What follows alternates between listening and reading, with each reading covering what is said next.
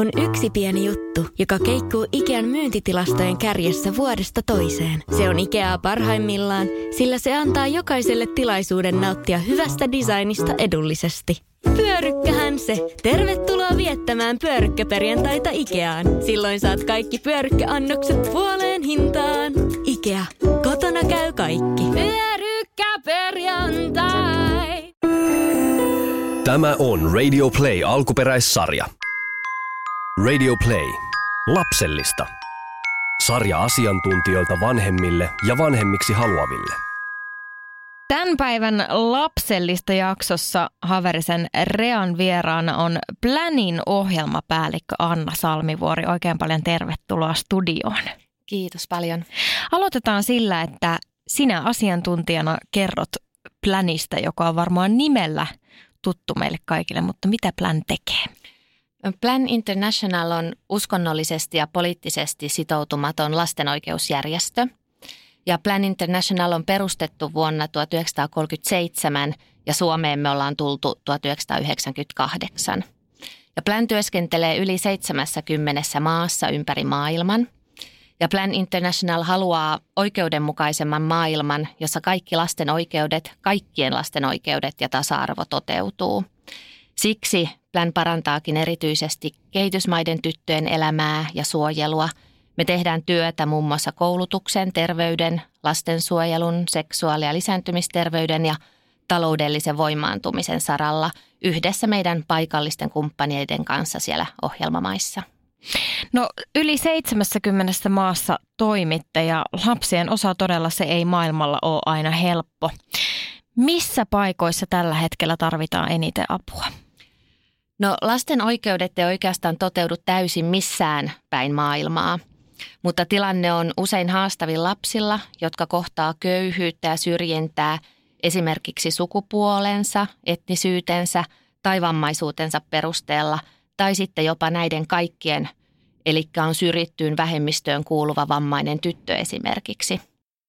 Ja kansainvälinen Plan on sitoutunut tukemaan maailman heikoimmassa asemassa olevia lapsia.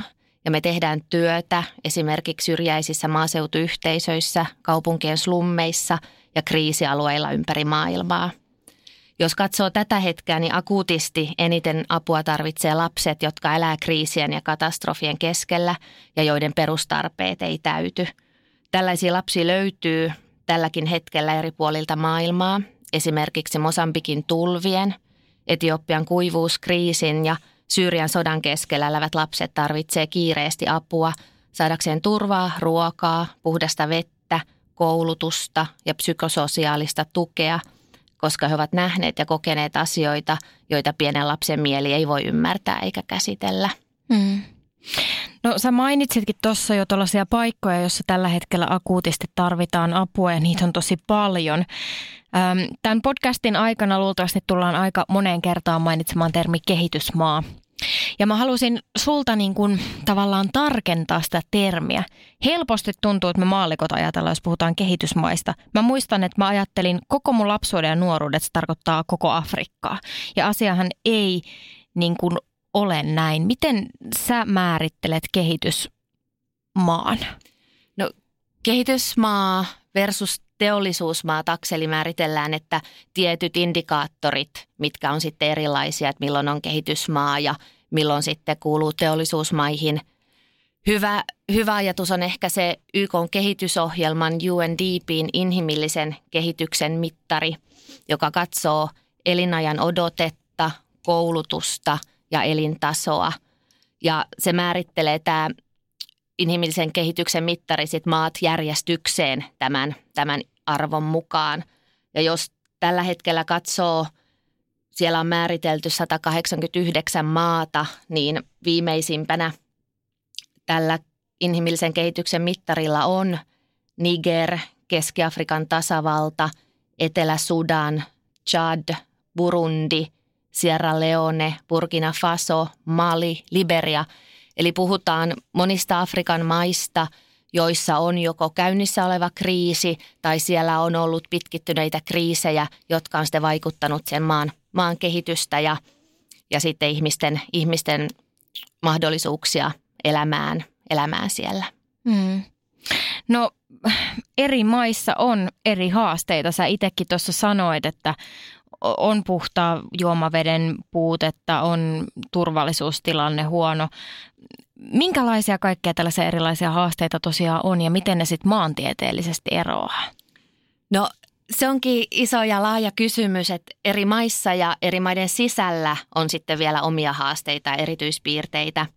Ja niin kuin äsken mainitsit, että Afrikka on ollut yhtä kuin kehitysmaa, niin Afrikassakin on yli 50 valtiota, joissa sitten vielä maiden sisälläkin on erilaisia todellisuuksia ja tilanteita siellä asuville lapsille. Eli usein kansallisetkaan tilastot ja keskiarvot ei kerro sitä koko totuutta maasta ja siellä asuvista lapsista, miten heidän oikeudet toteutuu ja miten oikeudet toteutuu kaikkien lasten kohdalla. Niin kuin äsken mainitsin, etniseen vähemmistöön kuuluva maaseudulla asuva tyttö voi olla aivan eri asemassa kuin kaupungissa valtaväestöön kuuluva poika, miten heidän elämänsä menee ja miten heidän oikeutensa toteutuu. Ja sen vuoksi meidän työtä Planissa ohjaa vahvasti paikallinen osaaminen ja asiantuntemus. Eli me tehdään töitä paikallisten toimijoiden ja kumppaneiden kanssa ja se fokus, mitä me siellä sitten tehdään, niin määräytyy juuri siellä tehtyjen maastrategioiden ja analyysien pohjalta. Eli tehdään niin kuin paikallinen lapsen oikeuksien tilanneanalyysi. Miten lapsen oikeudet toteutuu juuri täällä, tällä alueella? Onko kansallinen lainsäädäntö ottanut huomioon YK:n lapsen oikeuksien sopimuksen velvoitteet? Toteutuuko ne käytännössä ja miten se lasten elämässä näkyy? Ja tämän lisäksi sitten täytyy tehdä tämmöisiä niin kuin gender-analyysejä, eli miten juuri sillä alueella sukupuolen perustuvat eriarvoisuudet, niiden syyt ja seuraukset tulee ilmi arkielämän eri toiminnoissa. Ja näiden analyysin perusteella sitten tiedetään, että mitkä on niitä haasteita, mihin juuri sitten Planin kaltainen järjestö ja toimija voi tuoda sen oman osaamisensa ja lisäarvon. Eli niin kuin aluksi sanoin, että lasten oikeudet ei toteudu täysin missään maassa, joten tekemistä on paljon ja sitten pitää miettiä, että mitkä on niitä fokuskohteita sitten kullekin toimijalle. Mm. Ja niin kuin näitä lasten oikeuksia, joita pitäisi olla kaikilla lapsilla, niin näitä on niin kuin turvallisuus ja oikeus elämään, oikeus koulutukseen, oikeus terveyteen, oikeus olla lapsi. Oikeus leikkiä on yksi lapsen oikeuksien sopimuksen artikloista. Alkaa itkettää. Eri ikäryhmillä on tietenkin sitten myös omat haasteensa. Kertoisitko niin kuin ikäryhmittäin vähän, että minkälaisia haasteita lapset kohtaa eri maissa?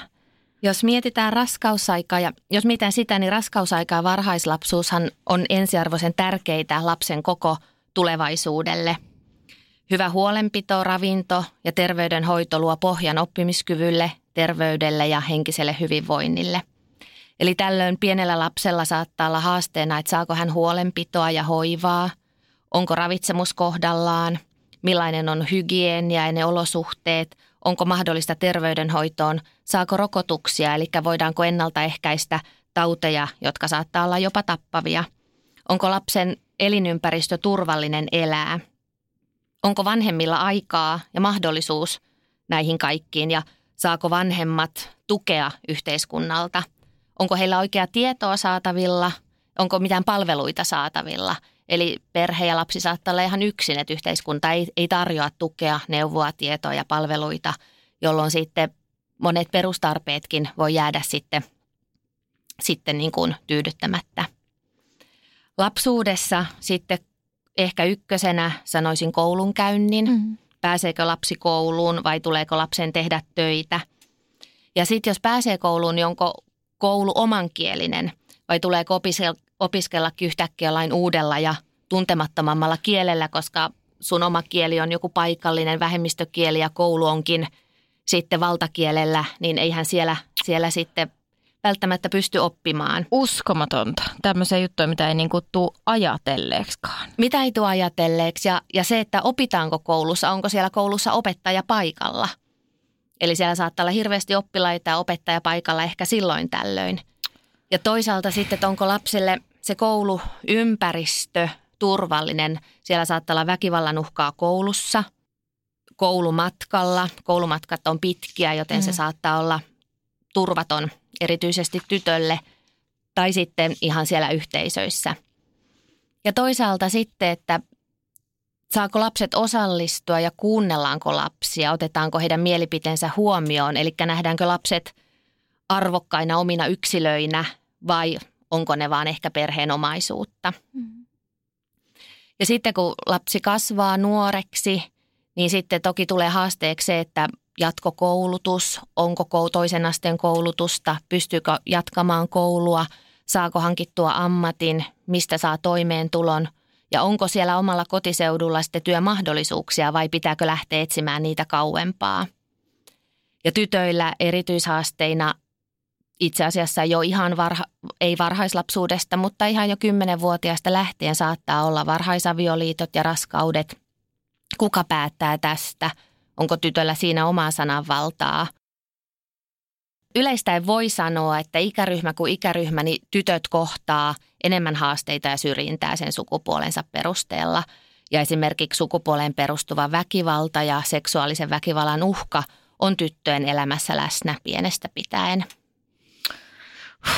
No, tuossa sanoitkin jo, että tyttöjen asema on niin kuin noin geneerisesti katsottuna heikompi ja tyttöjen koulutusta ei pidetä niin tärkeänä kuin poikien. Kerro enemmän vielä tuosta.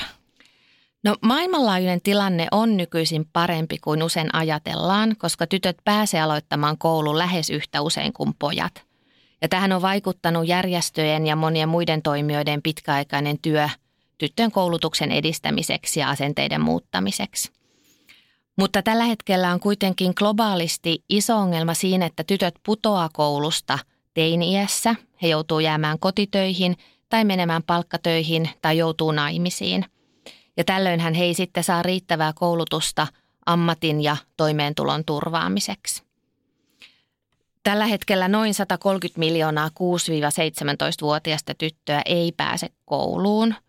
Ja tilanteen korjaamiseksi pitääkin lisätä tietoa tyttöjen koulutuksen merkityksestä, vahvistaa heikommassa asemassa olevien perheiden toimeentuloa ja tehdä juuri kouluista ja koulumatkoista tytöille turvallisia. Mm. Eli niin kuin mainitsin, niin koulumatkat saattaa olla pitkiä ja turvattomia tytöille, joten perhe haluaa suojella tyttöä, että ottaa tytön pois koulusta, mutta samallahan he aiheuttaa haittaa, vaikka tavallaan toimivat sen oman tyttärensä parhaaksi. Ja toki on tärkeää puuttua lapsiavioliittoihin, koska ne on asia, joka katkaisee tavallisesti tyttöjen koulutien. Ja tässä koulutuksessa puhuttaessa tulee muistaa, että se ei riitä, että lapset menee kouluun, vaan heidän tulisi myös oppia siellä. Viime vuonna Maailmanpankin selvitys toi esiin, että vaikka yhä useampi lapsi käy koulua ja pääsee kouluun, niin se raportin mukaan me ollaan oppimisen kriisissä. Ja he arvioivat, että 125 miljoonaa lasta ei edes 4 vuoden koulunkäynnin jälkeen hallitse lukemisen tai laskemisen perustaitoja. Eli siinäkin voisit taas miettiä, että mikä motivaatio vanhemmilla on lähettää lapsi kouluun, jos siellä ei opi eikä siitä tule sitä, niin kuin hyötyä tulevaisuuteen. Että lapsesta on enemmän hyötyä sitten kotona, vaikka peltotöissä. Lapsi saattaa kulkea pitkiä vaarallisia matkoja, olla monta vuotta siitä kodin vahvistuksesta päivittäin pois ja sitten ei saada mitään hyötyä siitä, niin sellaisessa tilanteessahan ymmärrettävästi vanhempi ajattelee, että tästä ei ole meidän perheellä nyt oikein niin kuin järkeä. Näin juuri, että jos me ollaan saatu lähes kaikki maailman lapset kouluun, niin nyt ei saisi hukata mahdollisuutta, että ne lapset oppii siellä. Että tämä on iso asia, mihin kaikkien toimijoiden kyllä tulee kiinnittää huomiota siihen koulutuksen laatuun, että on osaavia opettajia, luokkakoot on kohtuullisia, että ei ole yli 100 oppilasta pienessä tilassa, että on kunnolliset tilat. Ja sitten ihan se, että jos on aliravittu, ei ole terveys kunnossa, niin silloinhan ei myöskään opi. Mm-hmm. Eli se kokonaisuus, oppimisympäristöt, pedagogiikat, uudet teknologiat, miten se kaikki saadaan toimimaan, että lapset koulussa myös oppivat. Mm-hmm. No se, mitä ihmiset ei välttämättä aina ajattele, on se, että eikö näin, että tyttöjen koulutus itse asiassa edistää siis luonnollisesti kehitystä ja tasa-arvoa myös muillekin sukupuolille?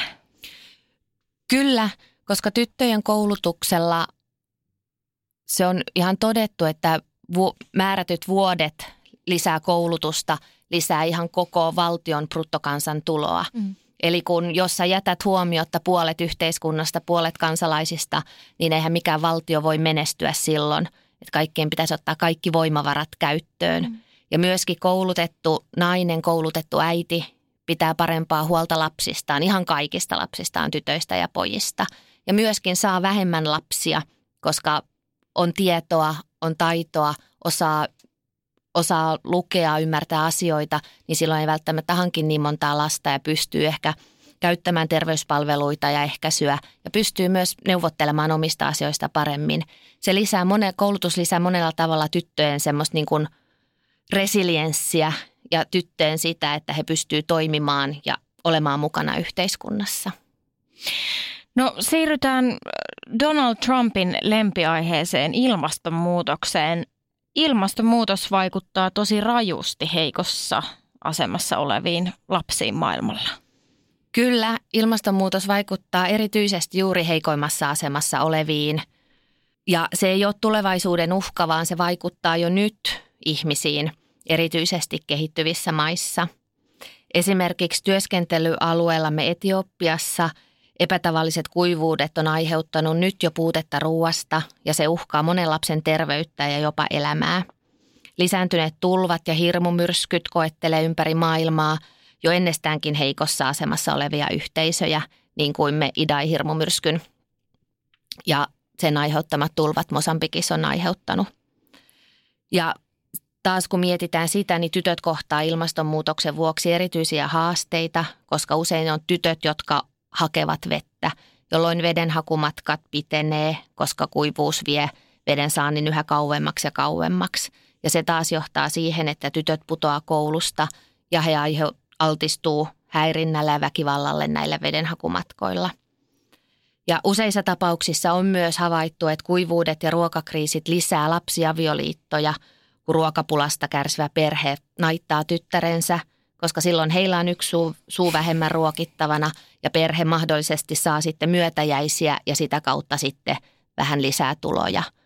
Ja nämäkin on semmoisia, että nämä ei ole pitkän tähtäimen, nämä on sen hetkellisen tilanteen aiheuttamia asioita, mitä pitää toimia, että se perhe selviytyy jokapäiväisestä elämästä.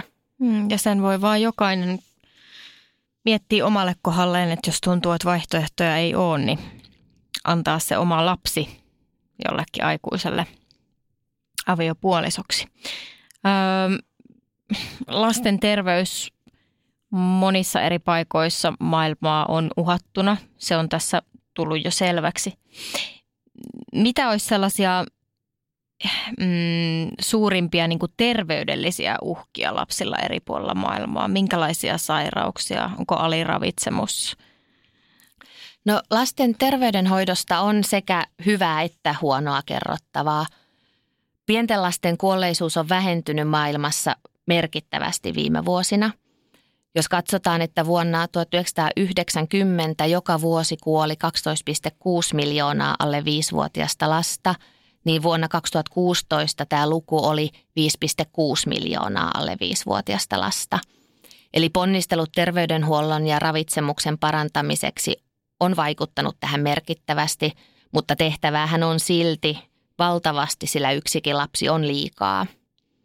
Ja suuri osa näistä kohtalokkaista taudeista olisi estettävissä esimerkiksi puhtaalla vedellä, sanitaatiolla, hyttysverkoilla, sillä ripulitaudit ja malaria on edelleen liian yleisiä kuolinsyitä monissa maissa. Ja aliravitsemus vaikuttaa tähän, koska aliravitsemus heikentää lasten perusterveyttä ja kehitystä. Ja myös tieto rokotuksista on edelleen monin paikoin vähäistä tai joissakin paikoissa vähäistä. Ja Plan on mukana levittämässä tietoa näiden rokotusten tärkeydestä. Me tuetaan kansallisia rokotusohjelmia, niiden toimeenpanoa ja terveysviranomaisten osaamista tällä saralla. Myöskin HIV ja AIDS on edelleen merkittävä terveyshaaste, mutta mittavan työn tuloksena HIV-tartunnat on vähentynyt maailmanlaajuisesti myös lastenkin kohdalla. Saharan etelänpuoleisessa Afrikassa ja Aasiassa tartunnan uhka on silti suuri. Mm. Ja siinäkin on juuri erityistä se, että naisten ja tyttöjen tartunnat on olleet nousussa. Ja siihen suurimpia syynä on sukupuolten välinen epätasa-arvo, naisiin kohdistuva väkivalta, joiden vuoksi moni nainen ei pysty suojautumaan HIVltä. Ja Plan on Suomen ulkoministeriön ja lahjoittajien tuella tehnyt töitä esimerkiksi juuri nuorten seksuaali- ja lisääntymisterveyden ja oikeuksien edistämiseksi sekä tällaisten palveluiden parantamiseksi. Ja niiden toteutumisella on iso merkitys sekä tyttöjen jokapäiväiseen elämään että sitten tyttöjen ja naisten asemaan yhteiskunnassa ja täten tasa-arvon toteutumiseen. Ja tähän liittyy myös esimerkiksi tyttöjen silpominen, joka on iso ongelma edelleen määrätyissä maissa ja aiheuttaa vakavia terveysongelmia naisille ja tytöille, jotka ovat joutuneet käymään sen läpi. Puhutaan tuosta silpomisesta vähän enemmän, niin kammottava aihe kuin se onkin. Se on siis valtava ongelma, naisten sukupuolielimiä silvotaan. Kerro enemmän tästä, miksi tätä tehdään, minkälaisia askeleita yritetään ottaa sen eteen, että tämä brutaali tapa saataisiin niin kuin loppumaan. Ongelma on niin kuin sanoit, niin todellakin valtava. Arvioiden mukaan yli 200 miljoonan tytön ja naisen sukuelimet on silvottu. Ja se on haitallinen perinne, joka perustuu pitkälti pyrkimykseen hallita tytön ja naisten seksuaalisuutta. Ja silpominen aiheuttaa tytöille lukuisia riskejä ja haittoja koko loppuelämäksi. Ja tässä toimenpiteessä tytön ulkoiset sukuelimet poistetaan joko osittain tai kokonaan. Ja itse toimenpide on hyvin kivulias ja vaarallinen. Usein sitä seuraa tulehdus, mahdollisesti myös HIV-tartunta, sillä silpomisvälineet ovat usein epäpuhtaat. Ja se aiheuttaa tyypillisesti kipuja sitten myöhemmässä elämässä kuukautisten, yhdynnän ja synnytysten aikana. Plan esimerkiksi on toiminut silpomisen lopettamiseksi useissa maissa. Suomalaislahjoittajien ja ulkoministeriön tuella me ollaan työskennelty jo pitkään Etiopiassa, jossa me ollaan saatu kymmeniä yhteisöjä luopumaan tästä perinteestä. Ja avainasemassa on saada koko yhteisö mukaan. Niin perinteiset johtajat, uskonnolliset johtajat, perheet, isovanhemmat, koululaiset, lapset. Järjestetään keskustelutilaisuuksia, koulutustilaisuuksia, tuetaan koululaisten kerhoja, joiden avulla paikalliset ihmiset oppii silpomisen haitoista, terveyshaitoista ja alkaa itse sitten edistää muutosta, joka sitten on iso askel asioiden muuttumisen puolesta. Ja hyvä esimerkki on siitä, että monessa kylässä, jossa järjestettiin aiemmin juhlia tyttöjen ympärileikkaamisen kunniaksi, niin nykyisin juhlitaan niitä tyttöjä, jotka on säästyneet silpomiselta. Ja tässä on tärkeää vaikuttaa myös viranomaisiin ja päättäjiin, eli näihin vastuunkantajiin. Silpominen on lähes kaikkialla kielletty lailla, mutta siinä toimeenpanossa ja valvonnassa on vielä paljon puutteita. Että paljon pitää, niin kuin pitää tietoisuutta yllä, kertoa laista, kertoa miten asiat tehdään, mutta mikään laki ei muuta tilannetta, ellei saada niitä perinteisiä asenteita ja normeja siellä kylätasolla ihmisten mielissä muutettua. Aika moni noita perinteisiä asenteita ja normeja kohtaa myös silloin, kun kuukautiset alkaa, ja sehän aiheuttaa myös paljon haasteita monissa paikoissa, että nuoria tyttöjä eristetään kylmään, saatetaan eristää moneksi yöksi, siellä saatetaan petojen raatelemaksi joutua tai kuolla kylmyyteen, tai että paljon on tollakin saralla niin kuin tehtävää. Kyllä on. Monet asiat on tabuja, joista ei jutella, joista ei puhuta, tietoa ei ole, niin nuoret tytöt ovat ihan yksin asioiden keskellä ja se aiheuttaa heille toki paljon sitten haasteita. Ja siinäkin just se koulutus varmaan nousee arvoon arvaamattomaan, että kyllä, jos näiden tyttöjen vanhemmat tietäisi, mistä on kyse ja näin, niin tällaisiakään lieveilmiöitä ei välttämättä sitten esiintyisi. Sä mainitsit tuossa aikaisemmin, joku puhuttiin näistä erilaisista terveyshaasteista eri puolilla maailmaa, niin rokotusten tärkeyden, niin rokottamalla on saatu tosiaan hyviä tuloksia aikaiseksi. Kyllä on. Monia tauteja, joihin sitten tämä rokotus on ihan ensimmäisiä keinoja ja sillä on saatu, se onkin yksi asia, jolla on saatu sitä lapsikuolleisuutta noinkin huimasti laskemaan. Ja me tehdään paljon töitä juuri sit sen, että me tuetaan niitä kansallisia terveysohjelmia ja viranomaisia toteuttamaan sitten kansallisia rokotusohjelmia. Nyt ollaan puhuttu jo paljon tästä, että tyttöjen asema on monesti huonompia, varsinkin näiden tyttöjä, jotka ovat vaikka jostain maaseudulta tai joiden vanhemmat ei ole korkeasti koulutettuja tai kouluttautuneita välttämättä ollenkaan, niin monilta tytöiltä, kuten sanoit aikaisemmin, niin puuttuu se oikeus päättää itse. Milloin he haluavat mennä naimisiin, kenen kanssa he haluavat mennä naimisiin ja montako lasta synnyttävät. Minkälaisia elämäntarinoita tällaisilla tytöillä on? Joo, niin kuin sanoit, niin oikeus päättää omasta kehosta, elämästä on kaikille kuuluva oikeus, mutta se ei toteudu kaikkien kohdalla. Joka vuosi noin 12 miljoonaa tyttöä joutuu naimisiin alaikäisenä ja se usein tarkoittaa sitten myöskin varhaisia raskauksia. Ja sitten, että nuoresta tytöstä, pienestä lapsesta tulee vaimo ja äiti, eikä hän saa enää olla lapsi, joten se on jo yksi kohtalo siinä. Ja noin 90% 15-19-vuotiaille syntyvistä vauvoista syntyy varhaisavioliiton seurauksena. Ja toisaalta sitten taas, että jos avioliiton ulkopuolella tulee raskaaksi teinityttö, niin usein hänet painostetaan avioliittoon, jolloin lapsiavioliitto on sitten seurausta varhaisesta raskaudesta. Ja myös seksuaalinen väkivalta aiheuttaa teiniraskauksia. Hankalimmassa asemassa tässä on niin kutsutut lapsiäidit, jotka saa lapsen alle 15-vuotiaina. Heitä ei näy edes tilastoissa, koska tilastot usein alkaa vasta 15 vuodesta eteenpäin.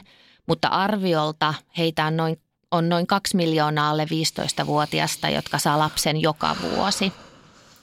Ja nämä varhaiset raskaudet on valtava terveysriski sekä vauvalle että äidille, jonka keho ei usein kestä raskautta ja synnytystä. Ja niiden aikaiset komplikaatiot ovatkin yksi teini-ikäisten tyttöjen yleisimmistä kuolinsyistä. Ja varhaiset avioliitot ja raskaudet johtavat usein myös tytön koulutuksen katkeamiseen. Eli tämä on iso asia ja siihen tarvitaan mukaan kaikki yhteisöt ja yhteiskunnat toimimaan tämän tyttöjen oikeuksien parantamiseksi. No millainen voisi olla esimerkiksi tällainen kehitysmaan lapsen elämän aikajana?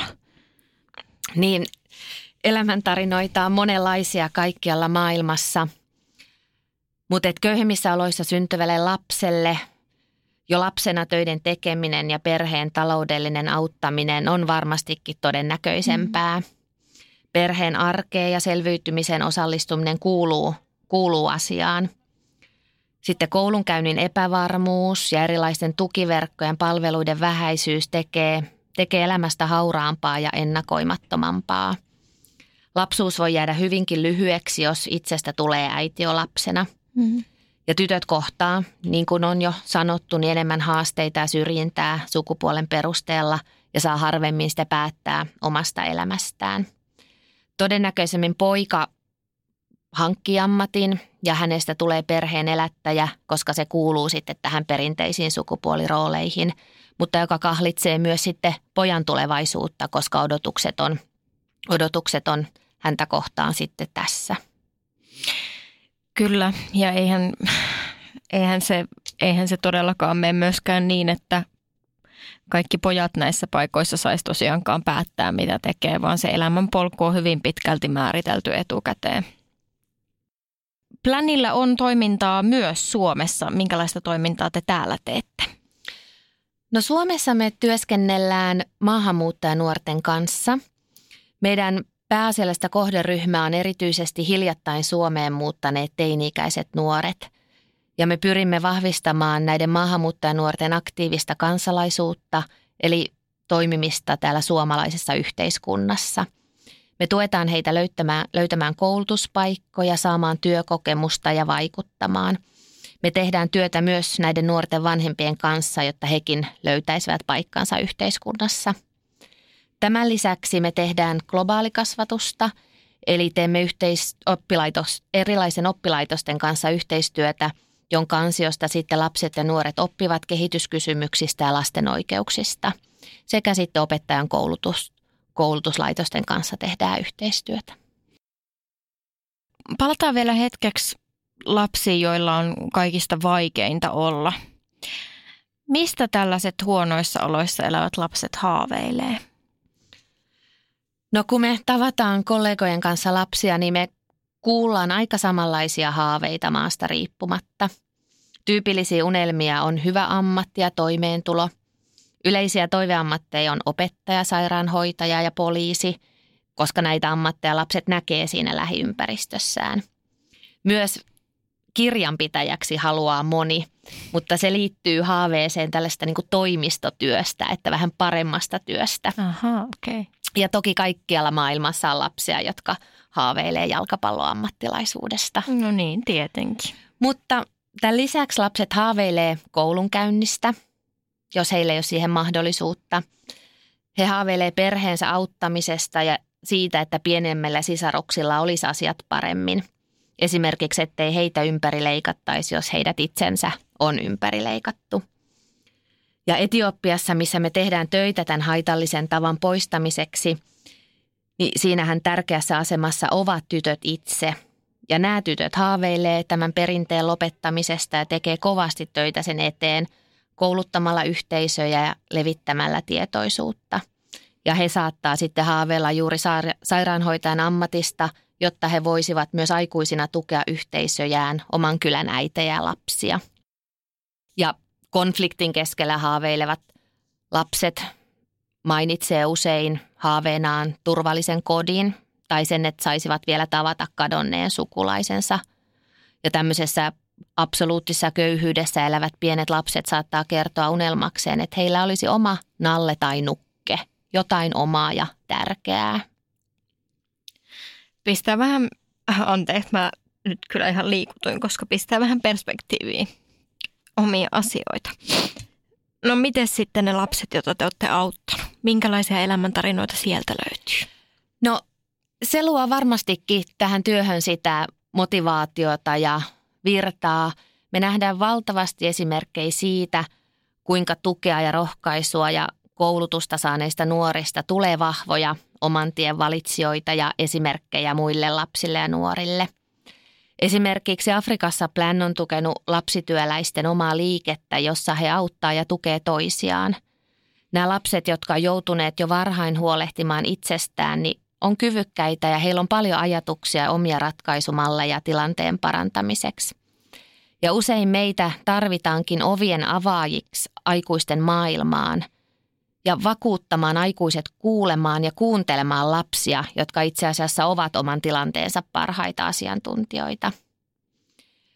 Mä oon paljon puhunut tuosta Etiopiasta, mutta sieltäkin olisi esimerkki. Etiopialainen Beine oli vähällä joutua 14-vuotiaana silvottavaksi ja lapsiavioliittoon, sillä hänen köyhyydessä olevat vanhempansa tarvitsi näitä myötäisrahoja ja kyseisellä alueella vain ympärileikattu tyttö oli avioliittokelpoinen. Tämä Beine pyysi sitten tukea Planilta ja meidän paikalliset kumppanit sai perheen luopumaan näistä aikeista, jolloin Beine nyt jatkaa koulunkäyntiään. Hän on lahjakas oppilas ja aktivisti, joka puhuu silpomisen ja lapsiavioliittojen haitoista. Ja hän haluaa lääkäriksi, jotta voi auttaa silpomisen seurauksesta kärsiviä tyttöjä ja naisia. Mutta näihin lasten tarinoihin liittyy vahvasti sitten myöskin muutoksen kokeneet aikuiset, eli lasten vanhemmat, muut kyläläiset, uskonnolliset ja muut perinteiset johtajat.